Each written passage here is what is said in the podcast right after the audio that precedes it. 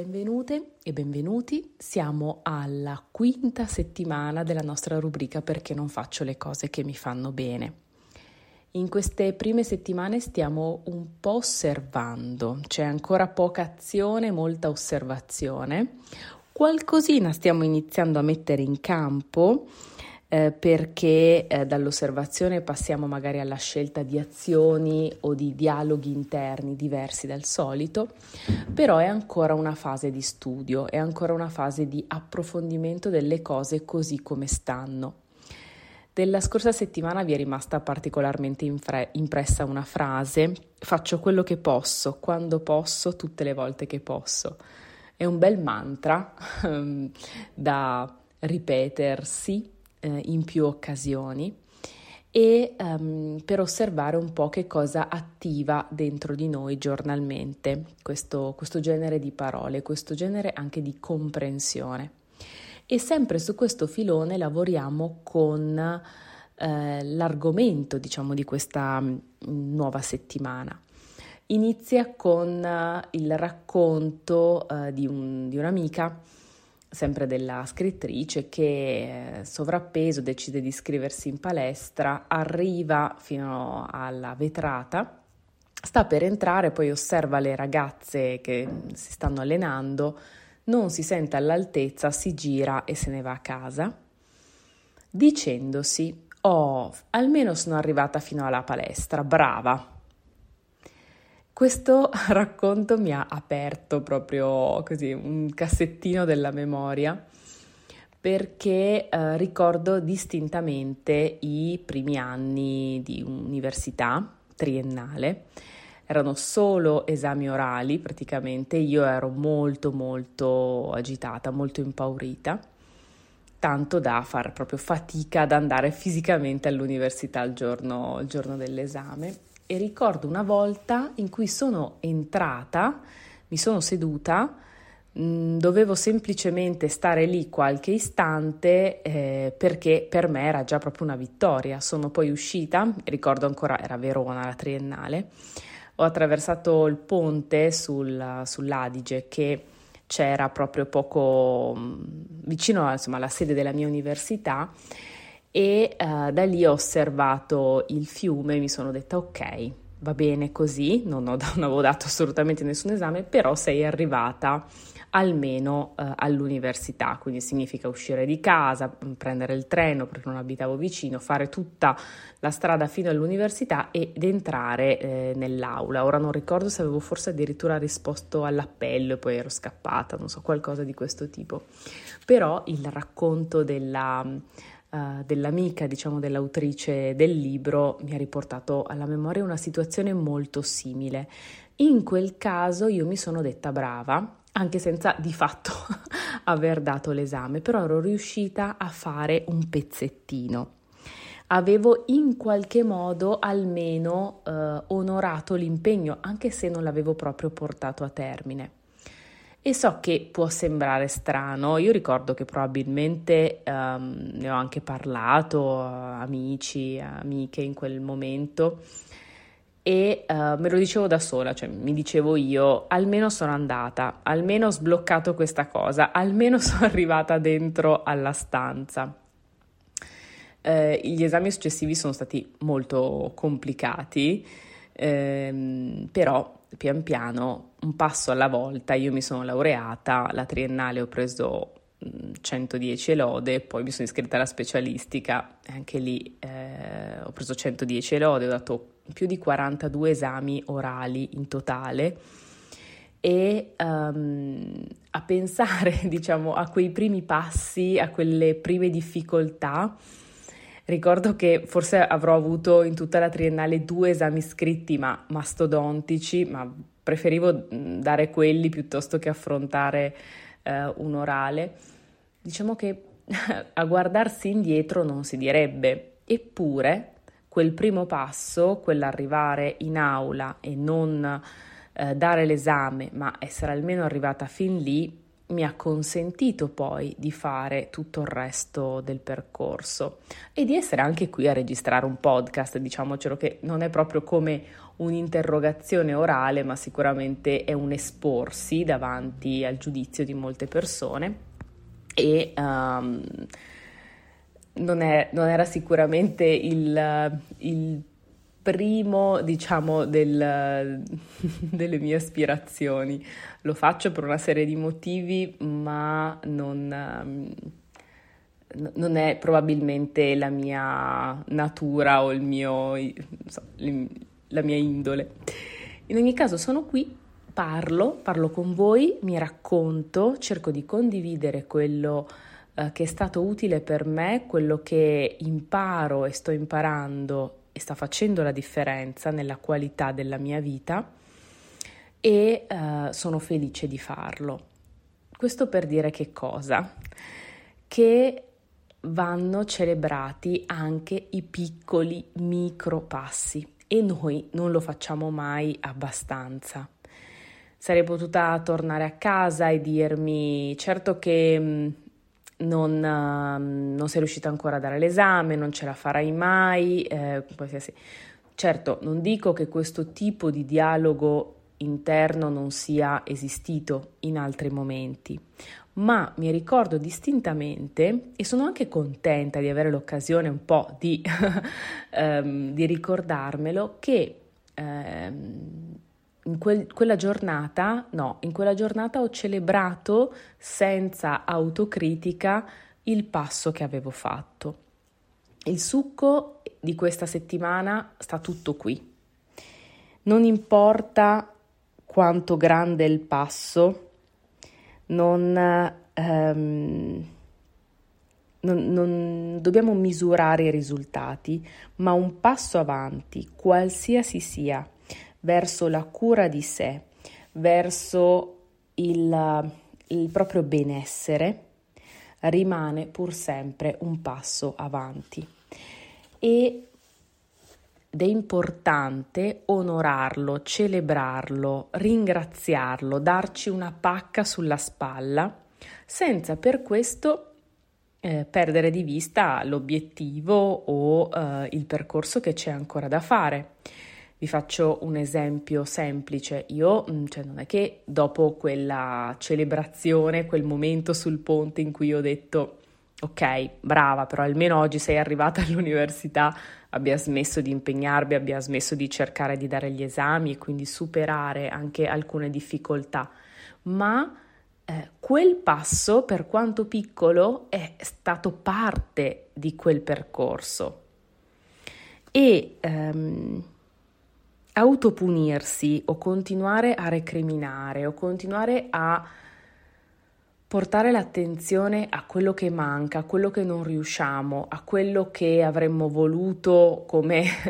obiettivo finale, ci distoglie, ci distoglie dal percorso, ci continua a far vedere l'obiettivo e ehm, diciamo eh, il nostro desiderata sempre più in là, sempre più difficile da raggiungere e quindi in realtà ci scoraggiamo. Se impariamo a celebrare i piccoli passi, a renderci conto che ci sono, che esistono, che magari vorrei allenarmi tre volte la settimana, comunque brava perché la settimana scorsa ti sei allenata almeno una volta, faccio per dire, è importante e mi azzardo a dire che non c'è comunque ragione di punirsi, di criticarsi, di eh, flagellarci con le parole e in alcuni casi anche con i gesti, anche quando non riusciamo a fare neanche un micro passo in avanti. Non c'è proprio ragione perché non è il modo per spronarci, non è il modo per starci accanto, non è ehm, utile, anche solo a volerlo fare proprio come ragionamento mentale.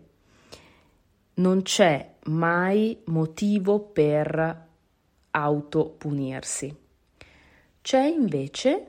l'importanza e la necessità magari di fermarsi e di chiedersi cosa sta succedendo,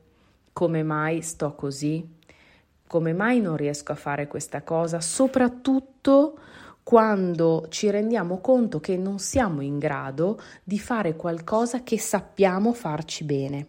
Quella è un'occasione, è un, un'occasione di consapevolezza, è un'occasione di incontro con noi stesse, con noi stessi. Perché se io so che qualcosa mi fa bene, ma non lo faccio, posso cogliere l'occasione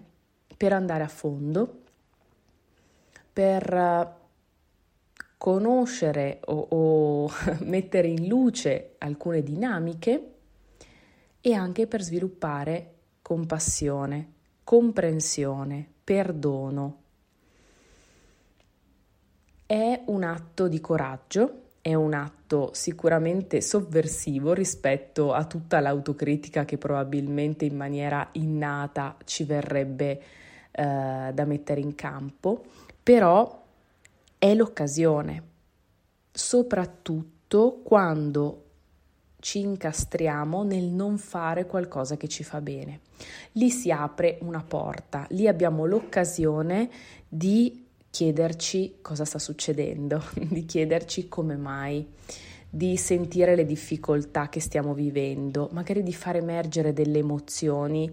o eh, delle inquietudini. Certo non è bello, certo um, non è una passeggiata, però è davvero una porta verso una relazione autentica con noi stessi o noi stesse. Una relazione che alcune volte ha bisogno semplicemente di introspezione e silenzio, perché siamo tanto abituate, abituati a cercare fuori, a cercare il maestro, a cercare eh, la professionista, a cercare aiuto fuori, a leggere, a, ad ascoltare. Eh, continuo a parlare a discapito del podcast o di altri, eh, di altri mezzi di comunicazione che io stessa utilizzo, ma per dire che alla fine non è tanto uh, quello che ti dicono gli altri di fare, ma l'osservazione, la pratica con noi, di noi, attraverso noi che conta e ce lo dimentichiamo. Io me lo dimentico almeno. Eh, mi rendo conto di quanto spesso ehm, negli ambiti più disparati io cerchi eh, magari la, la conferma, l'appoggio o il know-how di professionisti, il che non è assolutamente sbagliato, anzi, no? se io voglio dimagrire, magari cercherò uh, una persona che si occupa di stilare diete o piani nutrizionali, se voglio andare in palestra, magari c'è un personal trainer che mi stila una scheda, cioè non sto dicendo che questo non è sensato, ma che um, continuare a cercare fuori senza poi darsi uno spazio di riflessione, di ascolto interno, non è eh, produttivo e ci allontana da noi, anche se magari stiamo scegliendo, tra virgolette, metodi, modalità ehm, o, o persone che in sé ci fanno bene. Ma se ci bombardiamo di quello che pensano gli altri o di quello che dicono gli altri che fa bene, ci togliamo tutto il tempo di riflessione e di ascolto profondo di quello eh, che risuona davvero in noi, dell'effetto anche solo che mm, quelle pratiche o quei consigli hanno su di noi e questo non può mai mancare. E quando sentiamo di non riuscire a fare tutti i passi che vorremmo o neanche un passo eh, verso qualcosa che sappiamo farci bene o qualcosa che desideriamo, ecco lì c'è una grande possibilità, un gran, una grande ehm, porta verso nostra, il nostro mondo più eh, autentico. Certo, dobbiamo essere eh, pronti e pronte a non raccontarci bugie, a non trovare scuse e ehm, a scendere magari nelle parti che sono un po' più buie, ma eh, che possono nascondere anche immensi tesori. E um, con questo farei, tornerei all'inizio della settimana che eh, aveva una frase che forse potrebbe essere il mantra della settimana numero 5, che dice non mi è permesso di picchiarmi da sola. Ecco, con questa frase eh, racchiudiamo un po' tutto il discorso che abbiamo fatto finora. No, non, um, non, c'è concesso, non vogliamo concederci questo um, permesso di picchiarci da sole o da soli, perché non, non c'è utile, non ci serve. Ehm, l'abbiamo già fatto magari per molto tempo e, uh, ed è il caso di prendere davvero la responsabilità di quello che facciamo e di quello che non facciamo perché a lamentarci, a flagellarci, a picchiarci, sì, eh, è, è, quasi la via più semplice, perché tanto non innesca nessun genere di cambiamento, ma stai lì eh, nel tuo brodo, te la ripeti, eh, te la canti, ormai la conosci bene e sempre lì rimani. Invece aprirci all'ascolto di noi e parlarci con autenticità, con compassione, con gentilezza, in maniera giocata e gentile, come ci piace dire da queste parti, ecco, quello è davvero poi uh, una spinta al cambiamento. Quindi, per questa settimana, lasciamoci sorprendere a fare qualcosa di giusto. Riconosciamo quando stiamo facendo anche un micro passo verso eh, qualcosa che ci fa bene. E um, condividetelo, con, scrivetemi, fatemi sapere che cosa pensate dell'episodio, consigliatelo, eh, lasciate le stelline o le recensioni e noi ci vediamo fra una settimana.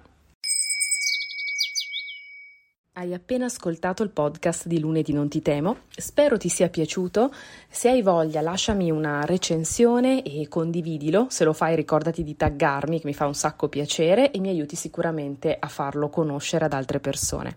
Se hai voglia di continuare ad approfondire queste tematiche legate alla mindfulness, all'ascolto di sé, alla consapevolezza, ti ricordo che su Telegram ho un canale con un audio gratuito al giorno e su Patreon puoi sostenermi e trovare dei contenuti esclusivi con tutti dietro le quinte.